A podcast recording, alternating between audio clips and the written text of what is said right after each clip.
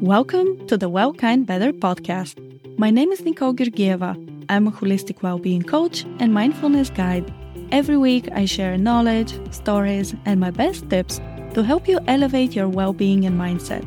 Together, we explore tools and practices that support you in becoming a kinder and better version of yourself so you can bring your vision board to life. Take a deep breath, relax your shoulders, and let's dive into today's episode. Hey, lovely humans! Welcome back to the Well Kind Better podcast. Today, we will speak about kindness and more specifically how to show it to ourselves through our words and personal narrative. The reason why I'm focusing on this topic is because November 13th each year is celebrated as World Kindness Day, and I'm recording this episode just a few days after that. The idea behind World Kindness Day is that a single act of kindness can make a difference in someone's life, and collectively these small acts contribute to creating a more compassionate and harmonious world. It's a quite simple idea, but it's powerful, and I find it incredibly beautiful. I also want to acknowledge this day as, as you can probably guess from the name, one of the core values of my coaching business is kindness. So yes, this is a topic that I'm passionate about and you will often hear me bringing it up on the podcast. So, as I mentioned, today we'll focus on how to be kinder to ourselves. I chose this topic as I truly believe that we find it easier to be kinder to other people than we find it to be kinder to our own selves. Now, have you ever wondered why that is? Let me offer three possible reasons. The first one is that we're brought up from a young age with a great emphasis on being kind and nice to other people. And this, of course, is a good thing. The problem is that most cultures don't emphasize being kind to oneself just as much. In simple words, we're taught to be kind to others, but we're not taught to be kind to ourselves. What is more, I believe this is something that is passed down through generations. If our grandparents were not taught to be kind and compassionate to themselves, then they didn't teach our parents to be so, and our parents were not equipped to teach us. Luckily for us, we can intentionally choose to learn to be kind to ourselves right now, and in this way pass that to the next generation. The next possible reason for us being kinder to others rather than to ourselves is that we humans tend to suffer from something called the negativity bias. This bias implies that we tend to give much more importance to negative experiences than to positive ones. In the context of being kind to ourselves, this might mean that we tend to see more of our negative traits and behaviors rather than the positive ones. And we think that we do not deserve our own kindness. This, of course, is not true. It is a bias, and the more aware we are of it, the higher the chances are that we can overcome it and see ourselves as equally deserving of kindness and compassion. And the last reason for being less kind to ourselves than we are to others might stem from our inner critic. That's our unsupported narrative that lives in our heads and could be quite judgmental. We tend to criticize ourselves so harshly compared to others. And today, I want to address exactly this part and explore three steps towards developing a more compassionate inner narrative and hence learning to talk to ourselves with a little bit more kindness. I will preface the three steps by saying that this is a process a process of unlearning thought patterns and learning and adopting new ones. Depending on how strong the voice of your inner critic is, this process could take more time or it could take less time. However, I guarantee you this. If you keep on practicing these three steps over and over again, you will start to notice how your inner narrative becomes kinder and more supportive. And I'm telling you this from my own personal experience. Okay, so let's start with step one. 1. Cultivate awareness. If you have worked with me one on one or attended any of my group coaching sessions, you know this. I believe that all change starts with awareness.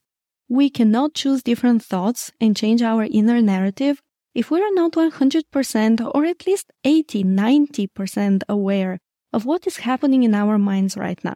You might laugh and say, But Nicole, of course I know what I'm thinking. And I will challenge you.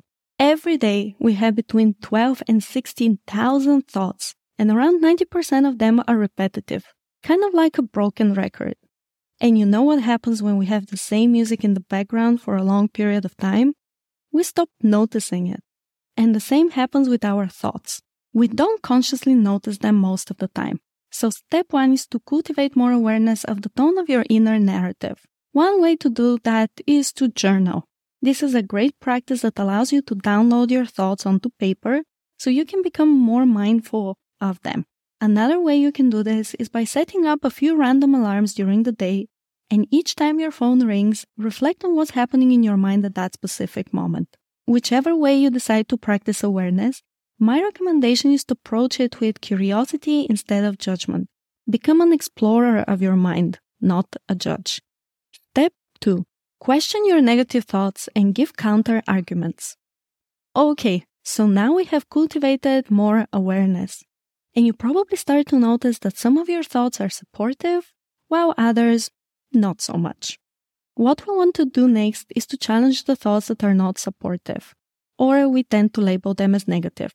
And we want to support that challenge with a counter argument. One of my favorite questions to ask is Am I absolutely sure that this thought is true? For example, let's say I catch the following thought Wow, I burned this pancake so badly. Man, I suck at cooking.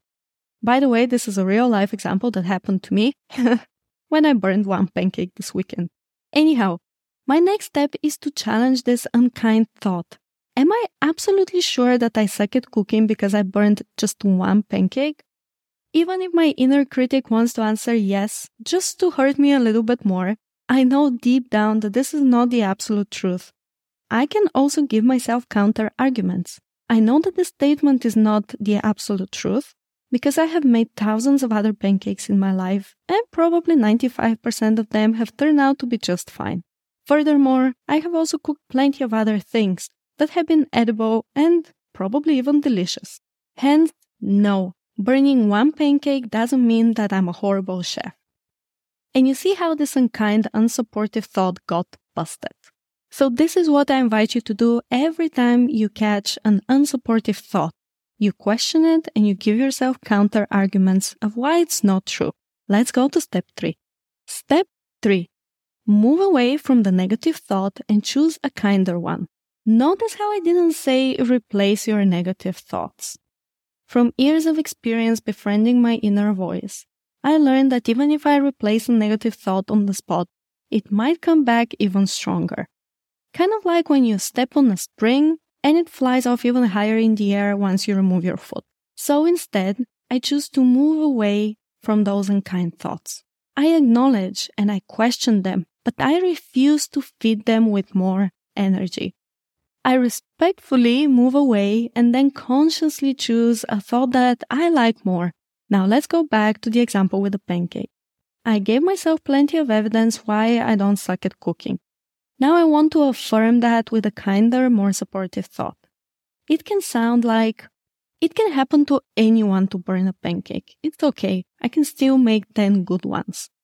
Or it's fine if I burn this one.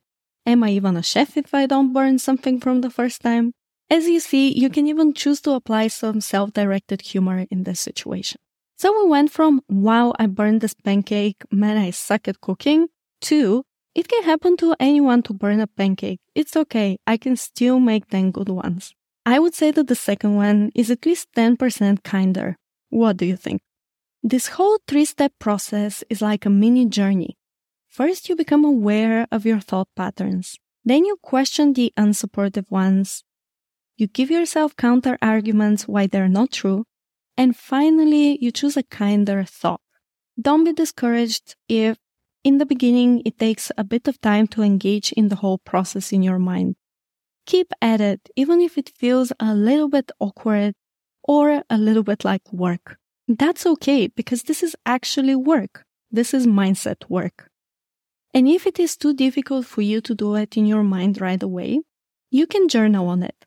Note down the unsupportive thoughts you notice during the day, and in the evening, break them down using these three steps. The more you do it, the more natural it will feel.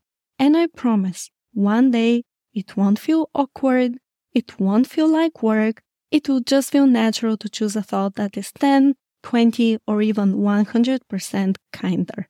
So that's all for today, lovely humans.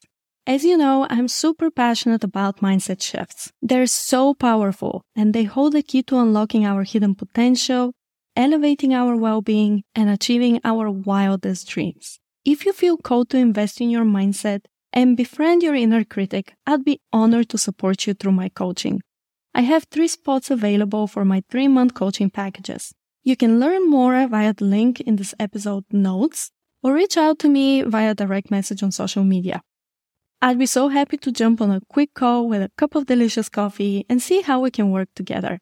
Thank you so much for being here. I really appreciate you turning in for every episode. If you enjoyed this episode, feel free to rate it or leave a review. This will really help the podcast reach more people.